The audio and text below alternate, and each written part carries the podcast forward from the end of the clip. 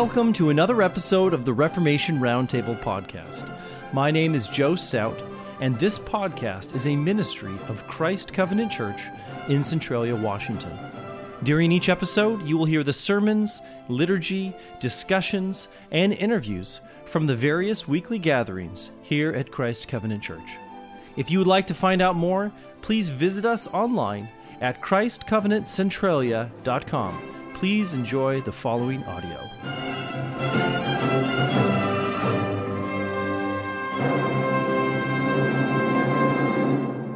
Well, let us rise and worship the triune God. Grace, mercy, and peace to you from God the Father, Son, and Holy Spirit. And also to you. From Psalm 89. I will sing of the mercies of the Lord forever. With my mouth For I have said, Mercy shall be built up forever. Thy faithfulness shalt thou establish in the very heavens. I have made a covenant with my chosen. I have sworn unto David my servant. Thy seed will I establish forever, and build up thy throne to all generations. And the heavens shall praise thy wonders, O Lord, thy faithfulness also in the congregation of the saints. For is in heaven that can be compared unto the Lord? Who among the sons of the mighty be likened unto the Lord? God is greatly to be feared in the assembly of the saints. And to be had in reverence of all them that are about him. So lift up your hearts. We lift them up to the Lord. Let us pray. Deliver our soul, souls, O Lord, from the hand of hell, who for us didst mightily break hell in pieces, that we, singing thy mercies, may be delivered from the shame of our sins and from everlasting death. Wherefore we say, Glory be to the Father, the Lord God of hosts. Glory be to the Son, his firstborn and anointed, higher than the kings of the earth. Glory be to the Holy Ghost, the light of the countenance of God, and the holy oil of his elect. As it was in the beginning, is now, and ever shall be, world without end. And amen. Amen. We come to question 29 in the Westminster Shorter Catechism, which asks How are we made partakers of the redemption purchased by Christ? We are made partakers of the redemption purchased by Christ by the effectual application of it to us by his Holy Spirit. Well, we have covered a lot of ground in the Westminster Catechism. So far, we have studied theology, which is the doctrine of who God is. Then we studied creation with a special focus on mankind and Adam's sin. Then we studied uh, Christology, which is the doctrine of Christ and what he has done for us as our Redeemer. And now we come to a new section in the Catechism where we will study the doctrine of how God saves us. And this is called soteriology. Soter is just Greek for Savior or salvation. Soteriology. So that's the new section we're beginning in the Catechism. The question is uh, given all that Christ has done for us as a prophet, as priest, as king, being humiliated and then exalted in his resurrection, how does that historical event, so many thousands of years ago, have any impact for us living in 2023? So the question is how do we participate in this thing that happened so long ago? Well, the short answer to this question is the Holy Spirit. The Holy Spirit. Just as Christ was sent to earth by the Father, so also the Holy Spirit is sent by the Father and the Son to effect and apply all that Christ accomplished for his people. So the Holy Spirit is the very Spirit of Christ, the Spirit of God. He is the love bond between Father and Son. He is, uh, you can think of him like, a, like the one breath that Father and Son exhale together. So the Holy Spirit was given in power at Pentecost, and he continues to be, to be poured out upon the church as people are born again and baptized and filled with Christ. Jesus promised this sending of the Spirit in John 14, 16 to 18, when he says this. He says, I will pray the Father, and he shall give you another comforter, that he may abide with you forever, even the Spirit of truth, whom the world cannot receive, because it seeth him not, neither knoweth him. But ye know him, for he dwelleth with you and shall be in you. I will not leave you comfortless, I will come to you. Likewise, the Apostle Paul speaks of this same pouring out of the Spirit in that most precious promise of Romans 5 1 to 5. Says, Therefore, being justified by faith, we have peace with God through our Lord Jesus Christ, by whom also we have access by faith into this grace wherein we stand. And we rejoice in hope of the glory of God, and not only so, but we glory in tribulations also knowing that tribulation worketh patience, and patience experience, and experience hope. And hope maketh not ashamed. And then here's that Holy Spirit being poured out. Because the love of God is shed abroad in our hearts by the Holy Ghost, which is given unto us. So, the way that Christ's work of redemption is applied to you today and tomorrow and all the days you walk with the Lord is by the same Holy Spirit who descended upon Christ as a dove.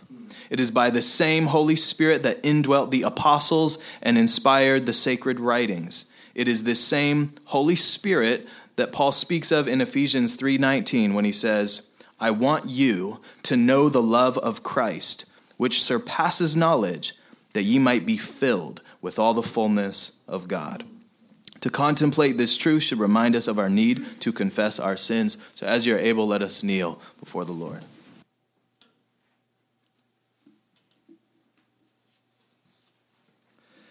Father, we confess all of these sins to you in Jesus' name, and amen. amen. Let us rise for the assurance of God's pardon. The enemies of God are brought down and fallen. But we are risen and stand upright. For as the heaven is high above the earth, so great is God's mercy towards them that fear him. As far as the east is from the west, so far hath he removed our transgressions from us. Saints of Christ's covenant church, because you have confessed your sins, holding nothing back, it is my joy to announce to you that your sins are forgiven through Christ. Thanks be to God. Our sermon text this morning comes from the Gospel of John, chapter 1, verses 1 to 5, and verse 14. These are the words of God. In the beginning was the Word, and the Word was with God, and the Word was God. The same was in the beginning with God. All things were made by him, and without him was not anything made that was made. In him was life, and the life was the light of men. And the light shineth in darkness and the darkness comprehended it not. And the Word was made flesh and dwelt among us.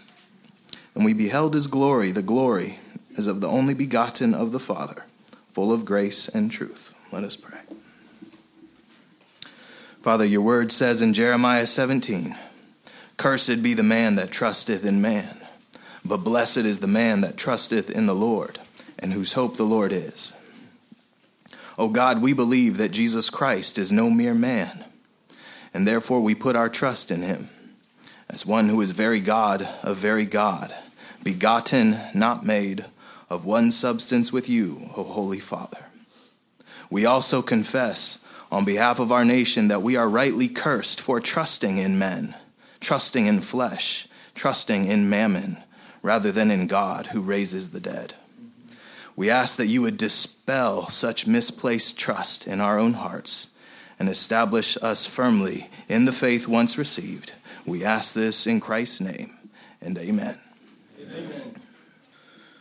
Well, Merry Christmas to you all. Uh, this morning, I want to do something a little uh, different than what I normally offer you in the sermon. Um, as most of you know, we've been preaching uh, verse by verse through the Gospel of Mark. We started that I believe, back in April. And uh, so far, we've made it uh, through the end of chapter 11, so we still have a few more chapters to go.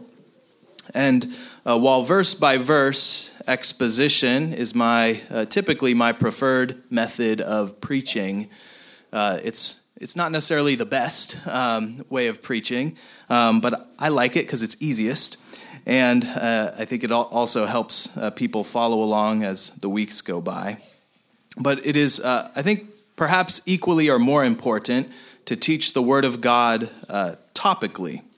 That is, where you gather what all of Scripture has to say about one doctrine and then you expound the truth of that doctrine rather than just one text. Of course, both uh, methods of preaching are legitimate. Uh, each has its own virtue according to the preacher's intended end. Uh, but this morning, I want to give you one of those uh, topical sermons. And the sermon this morning is going to focus on answering a single question. And that question is Who is Jesus Christ? Who is Jesus Christ? Now, on the surface, uh, we might laugh a little bit, right? We're Christians. We know who Jesus is. This may sound like a rather easy and simple question to answer, and yet uh, history testifies, and even our present day testifies, to how difficult this question actually is to answer. Moreover, the scriptures themselves warn us that there are going to be false versions of Christ, false prophets, and false doctrines about Christ that we must be on guard against. So listen to what Paul says in Galatians 1 8 and 9. He says, But though we or an angel from heaven preach any other gospel unto you than that which we have preached unto you, let him be accursed. That's anathema. As we said before, so I say now again if any man preach any other gospel unto you than that ye have received, let him be accursed. So there is only one gospel, there is only one Christ, and God reserves the strongest words of condemnation, anathema, for those who preach a different gospel or a different Christ than what was already preached to them.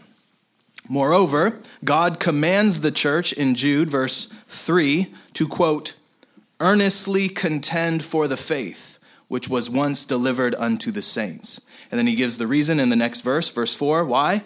Because certain men have crept in unnoticed, who long ago were marked out for this, this condemnation. Ungodly man, men who turn the grace of our God into lewdness and deny the only Lord God and our Lord Jesus Christ. So, as soon as the truth of who Christ is came into the world, wicked men governed by their lusts, governed by evil spirits and impure thoughts, they attacked this truth and began to mix it with many errors. This was happening in Jesus' day, it was happening in the apostles' day, and it, ha- it continues to happen uh, throughout church history.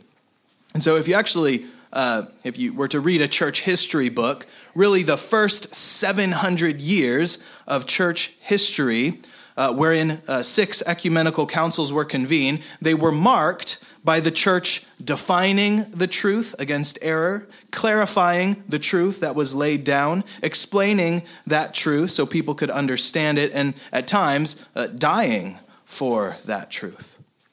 This is how our forefathers contended for the faith and the truth of who Christ is. Without their efforts, without their uh, sufferings and exiles and even martyrdoms, perhaps none of us in this room would even be Christians today, right? We, we could all be speaking Arabic or something, right? The Nicene Creed that we recited earlier in the service, that we recite every Lord's Day, is the result of a world in crisis over the identity of Jesus Christ. The questions that we ask you or your children before they are baptized are questions about the identity of Jesus Christ. Your very salvation, your eternal destiny, hangs upon how you answer this question who is Jesus Christ? And so this morning I want to answer that question according to the Holy Scriptures. And then I want to survey how this truth has been defended against various heresies and competing interpretations of who Jesus is. So, uh, the outline of my sermon is as follows. First, I'll give just a basic answer, a basic explanation of who Christ is. Second, I want to give a summary defense of that explanation from our uh, passage in John 1. And then we're going to have a kind of uh, what I'll call a heresy parade. All right, so uh, you'll, you'll, notice I've actually given you notes uh, this, this Sunday. This might be the first time in the history of uh, me preaching here I've given you something besides the text to look at. So, um, you know, take this home with you, uh, study it. So we'll have our, our, little heresy parade, and then below you can see there. I've also given you the definition of uh, Chalcedon, which is really you know one of the best uh, articulations of who Christ is that um, is in existence. So we'll get there. All right, so, so let's first give a basic explanation of who Christ is. According to the Apostles' Creed, the Nicene Creed, the, the Athanasian Creed, and the definition of Chalcedon, there are three basic truths that Scripture gives us about Christ. All right, so I'm just condensing what, if you were to read the whole Bible and make everything harmonized together, here's the three truths that the church has said this is what Scripture teaches. They are as follows Number one, Jesus Christ is fully God. Number two, Jesus Christ is fully man. And number three, Jesus Christ is one divine person. Who is Jesus? He's fully God, he's fully man, and he's one divine person. Put another way, Jesus Christ is the eternal Son of God who has taken to himself a fully human nature. Uh, in uh, theological terms, we call this joining of the human nature with the divine, the hypostatic union.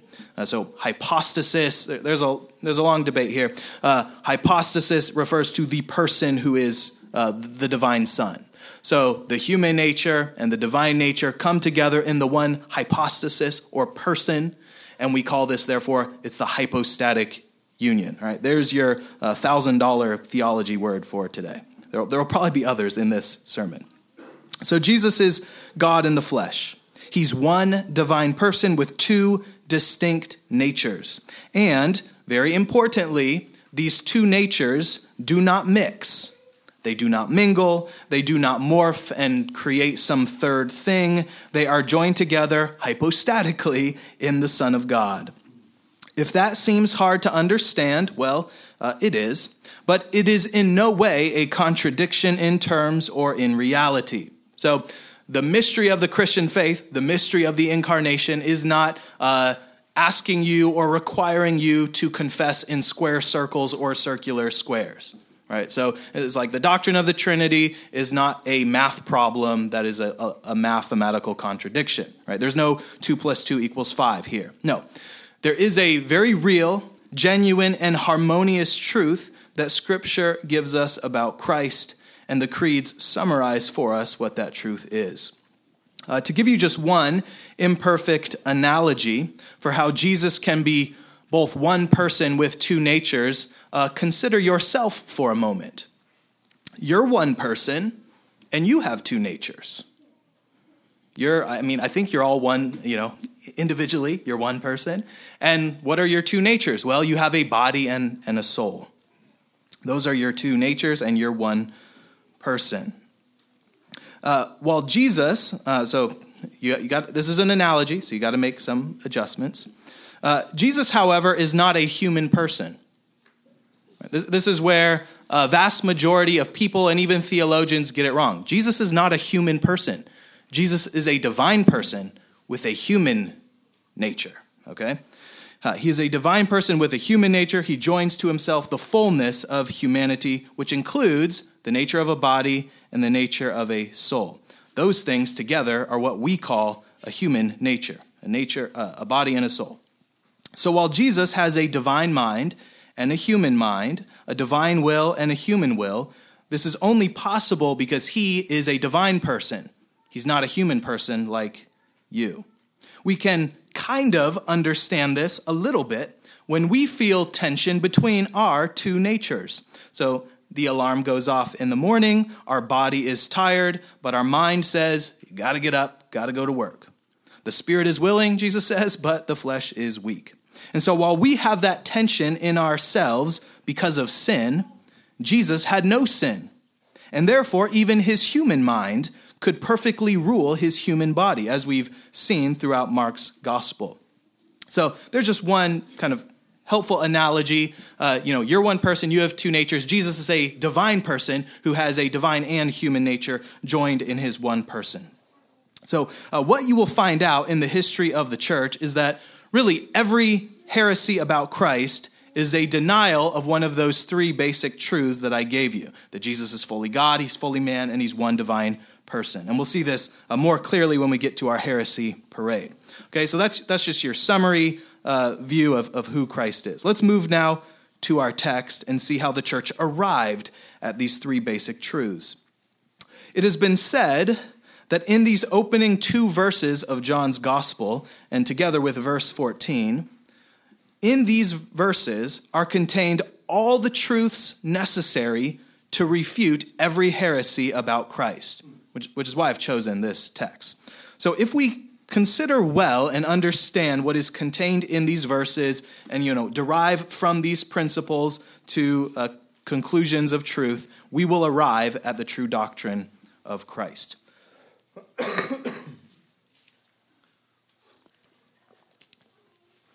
so let us turn now to our, our exposition of john 1 1 to 5 and verse 14 so starting in verses 1 and 2 it says in the beginning was the word and the Word was with God, and the Word was God.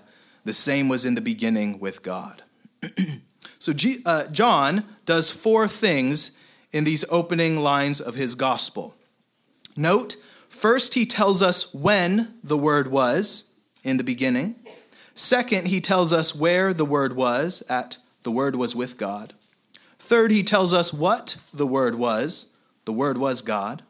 And then fourth, he tells us in what mode the Word was. He was in the beginning with God. And together, these four statements establish that the Word who became flesh in verse 14, in verse 14, is wholly divine. So let's break down each of these phrases in verses 1 and 2 into uh, in greater detail. So this first phrase, in the beginning was the Word. In Greek, this is en arche ein ho logos. Our English word, word, translates the Greek word logos, logos. But we need to think for a moment what is a word or what is a, a logos?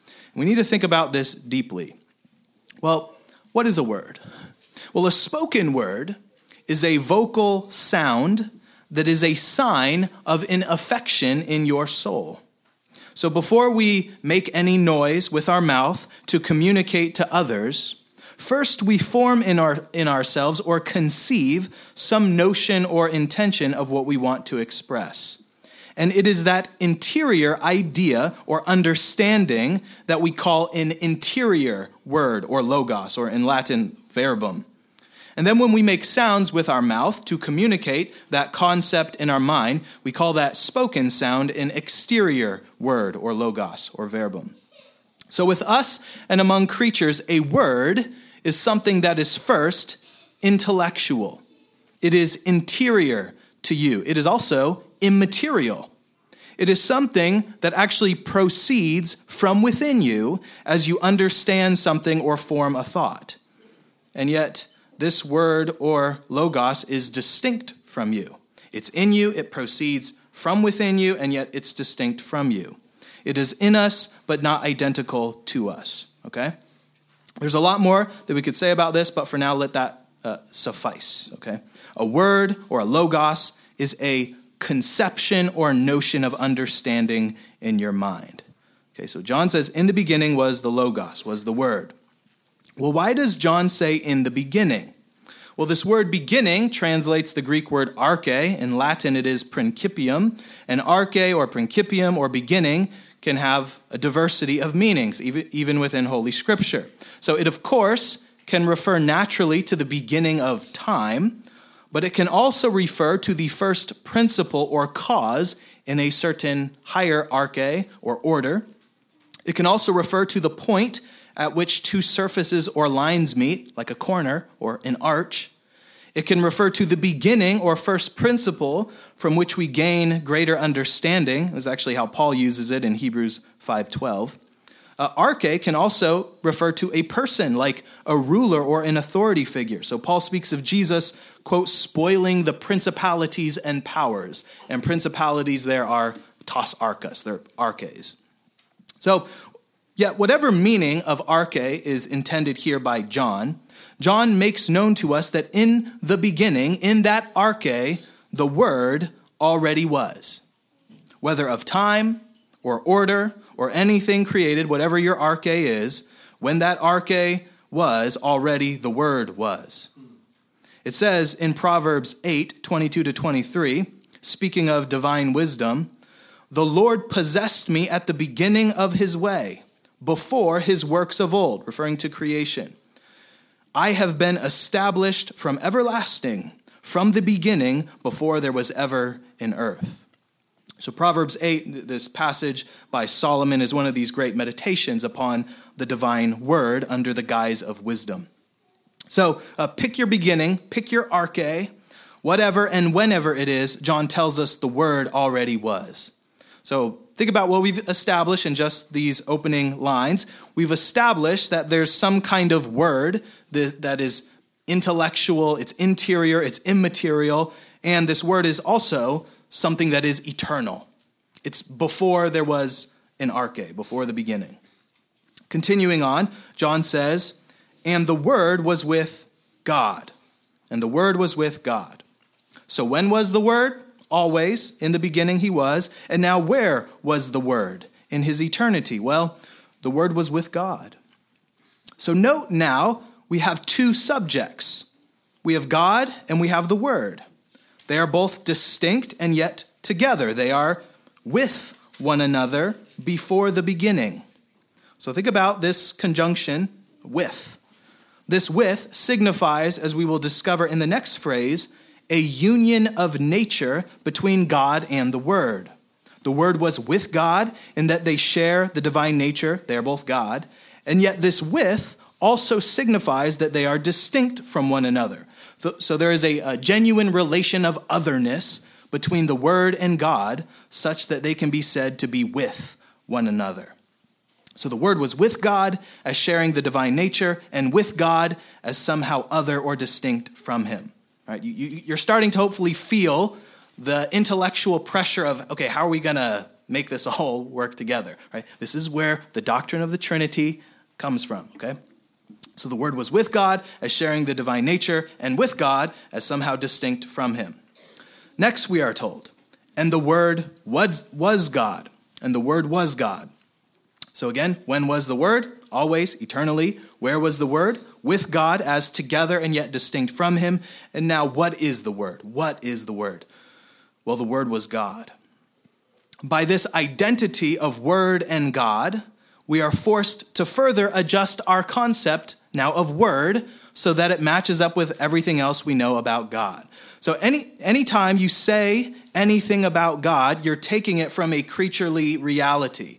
And, and this is the same with Scripture. It's not like Scripture is this magical book that gives us things that we don't, you know, can't sensibly relate to. Okay?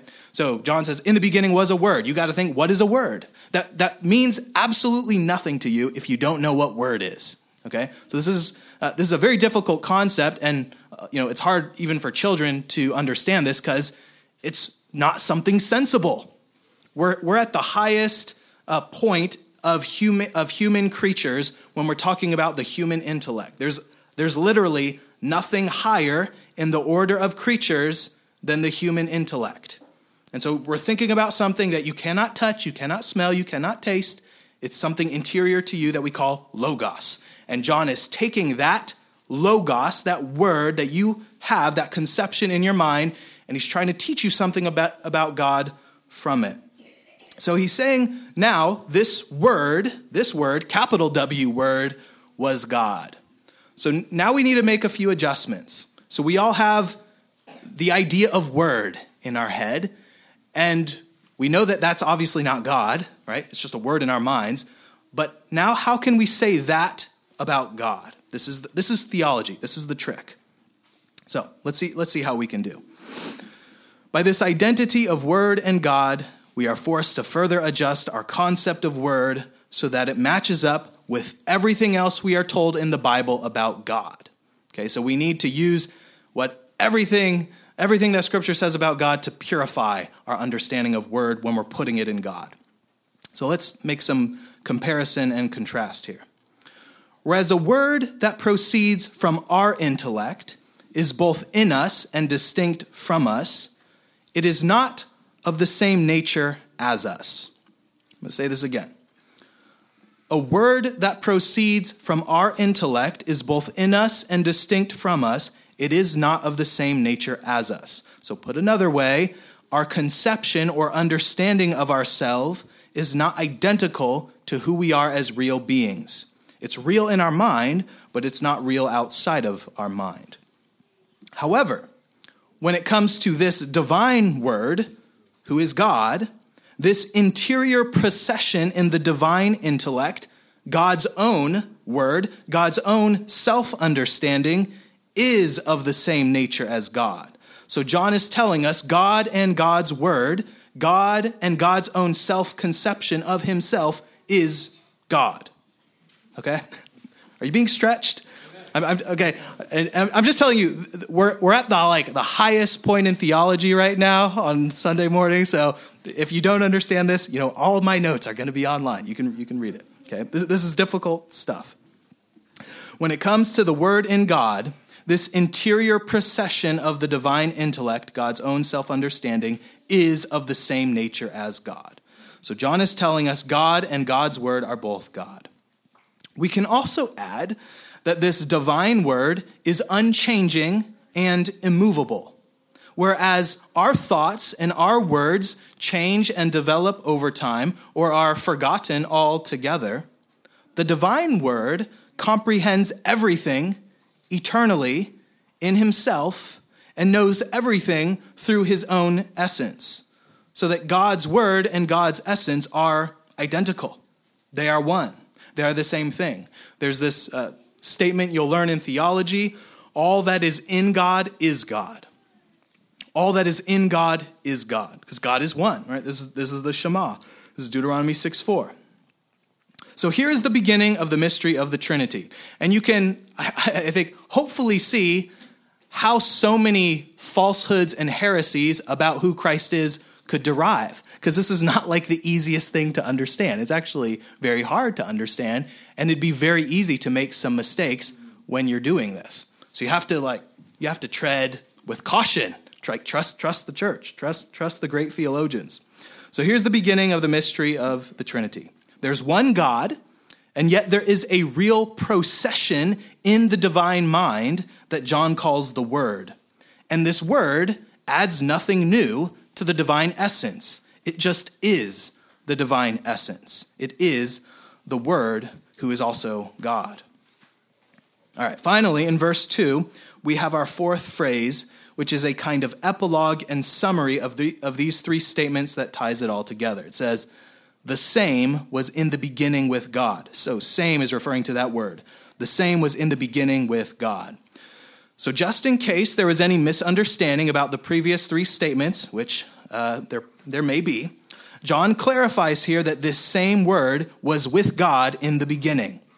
So, contrary to Arius, to heretics, there was never a time when the word was not.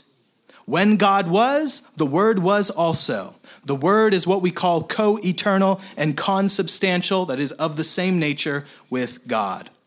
And then, again, in case you still did not believe that this word is really God, John says this in verse 3 all things were made by him, and without him was not anything made that was made. So, according to Genesis 1, who made everything? God. And here John is telling us that this word is the one God who made everything. It says, without him was not anything made that was made. So, John is really clear that this word is God. You cannot say that the word is some a lower created being because the Word is the one who created everything, and we already know from Genesis 1, God created everything. So if it has being, the Word gave that thing its being. All things were made by Him. Furthermore, in verses 4 and 5, John tells us that this divine Word has life in Himself. In Him was life, and the light was the light of men, and the light shineth in darkness and the darkness comprehended it not. So, whatever life, whatever knowledge and light that men possess, it comes from the Word who is God. And the darkness cannot encompass it, it cannot extinguish it. This is the light and life of men. So, take all of that that John says about the Word in these five verses and now see what he does with it in verse 14. That same Logos, that word, says, was made flesh and dwelt among us. And we beheld his glory, the glory as of the only begotten of the Father, full of grace and truth. So, who is Jesus Christ? Well, according to John 1, he is the divine Word who was in the beginning with God, eternally begotten from the Father, who was made flesh and dwelt among us. Jesus is the one divine person we call the Son of God. He has the fullness of divinity from the Father and a real human nature like you and I, except without sin. For he is the one who is full of grace and truth. All right, so there's, there's the brief exposition of the text. Let us turn now to our heresy parade. And as I said, they are printed in your bulletin. All right? So put on your thinking caps, stay sharp. I remind you that every one of these heresies boils down to a rejection of one of three truths. Jesus is fully God, Jesus is fully man, Jesus is one divine person, and the game is figure out which one of these heresies is denying which truth, okay? So, the first heresy in our parade is what we call Docetism, which is a form of Gnosticism. There's going to be a lot of isms you're going to be learning today. Uh, Docetism, it comes from this Greek word meaning just to seem, is a heresy that teaches that Jesus only seemed or appeared to have a real human body, but in reality, he was a pure spirit. So he's, he's kind of like a ghost, basically. When he, he was dying on the cross, it wasn't a real human body. It's kind of like an angel who's just, you know, projecting a human nature or something. So this is what Docetism teaches. And there are many, uh, you know, little variations of uh, this Gnostic heresy. So, which truth does this deny? Well, that Jesus is fully human. Docetism denies that God came in real human flesh. And you can see how this is a kind of pious heresy. Right? God, you, you read the Old Testament, it's very clear like, God is a spirit, God is immaterial, you cannot see him, he's immutable, he's unchangeable. Think about all the things that you read about God and sing about him in the Psalms, and then someone is telling you that God took on this. That, that is a little hard to believe if you're steeped in the Old Testament like that. And so these Gnostic heretics say he just appeared to have a human body. Well, what does the Bible say about this heresy? Well, many things. It says in 2 John, verse 6 For many deceivers are entered into the world who confess not that Jesus Christ is come in the flesh. This is a deceiver and an antichrist. Likewise, in 1 John 4 3, it says, Every spirit that confesseth not that Jesus Christ is come in the flesh is not of God. And this is that spirit of Antichrist, whereof ye have heard that it should come, and even now already is in the world. So, uh, contrary to many of the reformers who we love, uh, and even the original Westminster divines, uh, Pope Francis is not the Antichrist, right? He might be a bad pope, he might not be uh, the best bishop, but he is not the Antichrist. He does not deny this truth, okay? The Antichrist is not a future incarnation of the devil. Okay? An Antichrist, according to John, is anyone who denies that Jesus Christ has come in the flesh. It says in 1 John 2:22, he is Antichrist that denieth the Father and the Son. So there were many antichrists in the apostolic era. You see this in 1 John 2:18, and that spirit of antichrist continues down to the present day in all who reject the Father and the Son and the full humanity of Jesus Christ. So, who is Antichrist? Well, it's Mormons, it's Jehovah's Witnesses, it's Muslims, it's atheists, it's anyone who denies Father and Son and that Jesus Christ has come in the flesh. Now, simultaneous with these various Gnostic heresies, there were also some uniquely Jewish heresies uh, one of them is Ebionism, which taught that Jesus was the greatest man, the supreme prophet. He perfectly kept the law of God, but he was adopted as God's son at his baptism. So, which truth does this deny? Well, it denies that Jesus, Jesus is fully God. And you can again imagine how this would be a temptation for many Jews who could not square Old Testament monotheism with the belief that Jesus is God in the flesh. All right, so you know, what is the first commandment? No other gods besides me. And now you're telling me that this man, Jesus Christ, is someone I'm supposed to worship? This would be scandalous to many Jews, and there's a reason why they persecuted the apostles. Okay?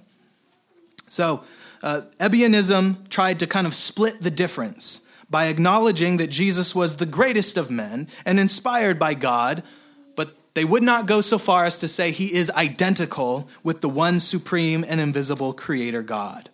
Against this heresy, well, you have really the witness of all four gospels where Jesus is doing things that only God can do. I don't know, kind of like forgiving sin. Who else can forgive sins but God alone? And Jesus is going around forgiving sin. So, in the apostolic and early church era, there were all kinds of fringe, weird belief systems, Gnostic and Jewish heresies. But the first real great doctrinal crisis came from where do you expect? From within the church, amongst its own leaders. And this became known as the Arian crisis. So, Arius, he lived 256 to 336 AD. He was a presbyter, uh, kind of a bishop or a pastor, who taught that there was a time when the Son was not. There was a time when the Son was not. And they had these little chants they would sing and teach people. There was a time when the Son was not. And Arius believed that if Jesus is God, then that makes two gods, the Son and the Father. And this would, of course, violate monotheism. And, and it would if we actually thought that. So, by trying to kind of protect the Father as the one God, he taught that Jesus was a very exalted, high, but created being. This doctrinal division was tearing the Roman Empire apart. And so in 325 AD, the Emperor Constantine called for the very first ecumenical council at Nicaea to settle this dispute. And if you want to know where Nicaea is, uh, it's in modern day Turkey.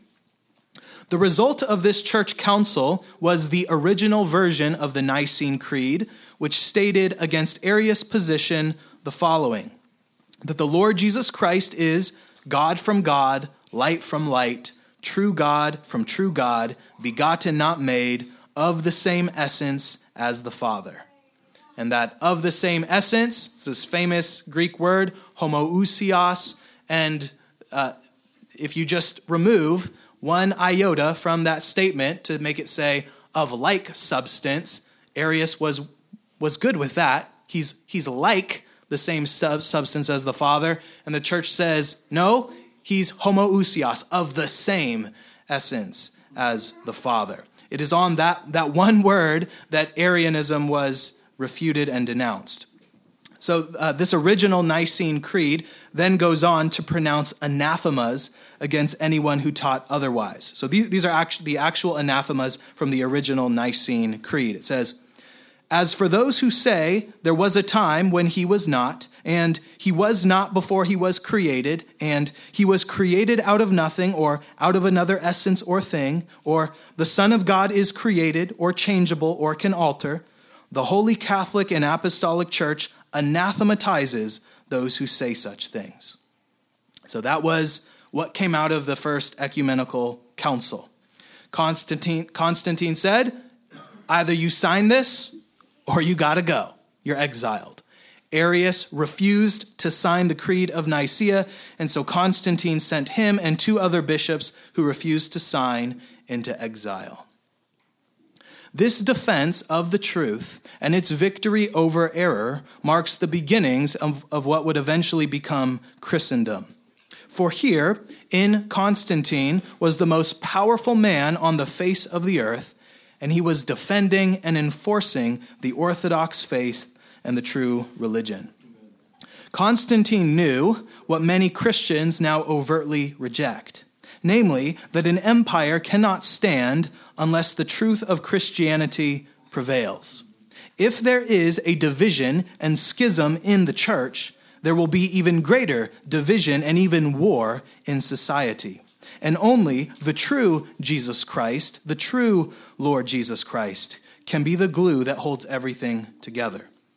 This is also, by the way, just what the first commandment teaches no other gods beside me. The Christianity that Arius proclaimed was a different God and a different Christ and a different religion than true Christianity. And therefore, it was rightly condemned as heretical. By the way, do you know what happened to Arius? Well, 11 years after the Council of Nicaea, uh, it wasn't like, all right, everyone agrees now. No. Uh, there was much war, much turmoil, and Arian Christianity, after a decade, was on the rise again. The great Athanasius was in exile, and the church in Constantinople was actually preparing to formally bring Arius back into the church. But on the day before this ceremony in 336, he was in a public restroom where he suffered a hemorrhage in his intestines and died. The judgments of the Lord are true and righteous altogether. So Christ is king of his church, and he will defend her and vindicate her against heretics. So, to summarize, Arianism denied that Jesus was fully God, and at the next ecumenical council in 381, the church would have to refute then a new and opposite error called Apollinarianism. Apollinarianism. So, Apollinarianism taught that Jesus was God, but denied that Jesus had a human mind and a human soul.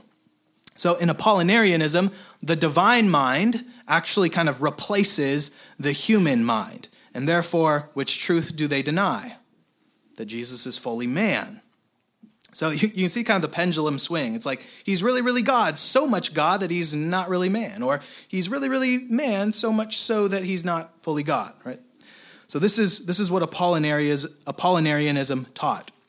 This was rejected at the First Council of Constantinople in 381, and out of this controversy, Gregory of Nazianzus established a very important principle in Christology, which is as follows. He says, What has not been assumed has not been healed. What has not been assumed by the Son of God has not been healed. So, uh, Gregory of Nazianzus is thinking about soteria, soteriology. So, like, how can we be saved? Well, if the Son of God did not take on a fully human nature, then the rest of my, there's parts of my human nature that he did not redeem. Okay?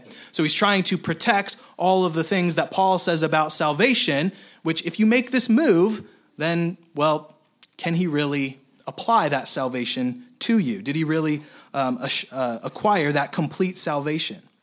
So he says, in order to secure our complete salvation, Jesus Christ had to have a complete human nature joined to his divine person. Against this idea that Jesus had no human mind or soul, we can point to texts such as Hebrews 4:15 which says that Jesus was quote in all points tempted like as we are yet without sin. Or we could look at the uh, many other places where Jesus does something that only someone with a human mind can do, like marvel. Right? Jesus marvels. This is something that only a human could do. Or lay down one's life or one's soul, or increase in wisdom. Luke 2 52. So, as much as we must defend that Jesus Christ is a fully divine person, we also must defend that Jesus Christ has a fully human nature. That is, our real humanity minus sin and its effects. The next great heresy that arose was Nestorianism. Nestorianism. And this taught that Christ is actually two persons, a divine person and a human person. This was rejected at the Council of Ephesus in 431. One of the creedal affirmations that came out of this controversy and was included 20 years later in the definition of Chalcedon, which our church holds to, was that Mary was the mother of God. Mary is the mother of God. In Greek, this is Theotokos. Theotokos. I'll read you the relevant line from the definition of Chalcedon. You can see this also if you look uh, on page 10. It says, He was begotten before the ages from the Father according to his deity but in the last days, for us and our salvation, the same one was born of the Virgin Mary, the bearer of God, Theotokos, according to his humanity. So, uh, this isn't really trying to say much about Mary. Uh, it's saying something about Jesus. So it's not saying that Mary like somehow gave divinity uh, to Jesus because she's somehow divine. No. What it does force you to say, though, is that Mary gave birth to a divine person, the Son of God, according to his humanity. And if you think about this deeply, if you reject that Mary is the mother of God, that Mary is Theotokos, you're actually dividing Jesus into two persons. You're saying that little baby Jesus that came out of uh, Mary's womb is not God, but rather some other individual. This is what Nestorius taught. So the Theotokos title for Mary ensures that Jesus Christ is one divine persons not two persons and not a human person with a divine nature. This is the genius of the definition of Chalcedon, which goes on to say, He is one and the same Christ, Son, Lord, only begotten, who is made known in two natures, united, unconfusedly, unchangeably, indivisibly, inseparably. The distinction between the natures is not at all destroyed because of the union but rather the property of each nature is preserved and concurs together into one person and subsistence. He is not separated or divided into two persons, but he is one and the same Son, the only begotten, God the Logos, the Lord Jesus Christ. This is the way the prophets spoke of him from the beginning, and Jesus Christ himself instructed us, and the counsel of the fathers has handed the faith down to us. So, this if you want the best creedal formula for who Christ is, uh, read the definition of Chalcedon. After Chalcedon, there were two other errors that had to be refuted. One was monophysitism, which taught that Jesus Christ had only one divine nature. So again, Jesus was not fully man. And then there was kind of a lighter form of Apollinarianism called monothelitism, which affirmed two natures in Christ, but denied that Jesus had a human will. Both of these heresies are soundly rejected on Chalcedonian principles, and thus ends our heresy parade. All right, well, there's enough theology to keep you busy for the next year. Um, let me close with this. Peter says in Acts 4:12 that there is no other name under heaven but Jesus Christ of Nazareth by which we must be saved. There's no other name. And what we learn from John's gospel and what we learn from church history is that it really matters what you mean by that name, Jesus Christ. Right? Even Arius and many heretics had no problem saying Jesus Christ is Lord. They just meant something false by, the, by those words. And so it is. Who do, you, who do you say that Jesus Christ is? Who do you say that Jesus Christ is? Well, you must confess that he is God. You must confess he is fully man and you must confess that he is one divine person, because there is no other Jesus Christ but this that can save you. In the name of the Father, and the Word, and the Holy Ghost. Amen. Amen. Let me pray. Oh, Father, we praise you for this most glorious truth that stretches us, that is so high above us and hard to attain, and yet that is exactly what you ought to be beyond us, God, incomprehensible, worthy of worship. God, as we try, try to become better theologians, as we just try to know who you are truly, not uh, uh, from the many falsehoods that the world has sown about you, we ask that you would guide us into that truth so that when we pray, when we worship, when we sing, when we confess the creed, that we would do so not as those speaking words without knowledge or words without understanding, but would know who you are truly. Pray this in Jesus' name, and amen. amen. This meal was instituted by the Lord Jesus to be a sign and remembrance of his passion and his presence in the church. As it says in 1 Corinthians 11 26, and as we read every single week, for as often as ye eat this bread and drink this cup, you do show the Lord's death till he come. By this sacrament, we testify to one another and to the world that God took to himself a human nature and died on the cross to save us. And because of this great love for which he loved us, we can be united to God by faith. So proclaim the truth as you partake of Christ in this meal. For behold, this is the eternal Word made flesh. This is the blood of the second person in the Trinity. This is the life of God given to you. So come and welcome to Jesus Christ. The charge is this as you go to your various uh, Christmas celebrations, and even we regather again this evening, I encourage you all to contemplate this word made flesh. Read the definition of Chalcedon, meditate upon it, for there is really no truth more precious than the identity of Jesus Christ. Receive now the benediction. Now, to him who is able to keep you from stumbling and to present you faultless before the presence of his glory with exceeding joy, to God our Savior, who alone is wise, be glory and majesty, dominion and power, both now and forever. And amen. amen. Go in peace.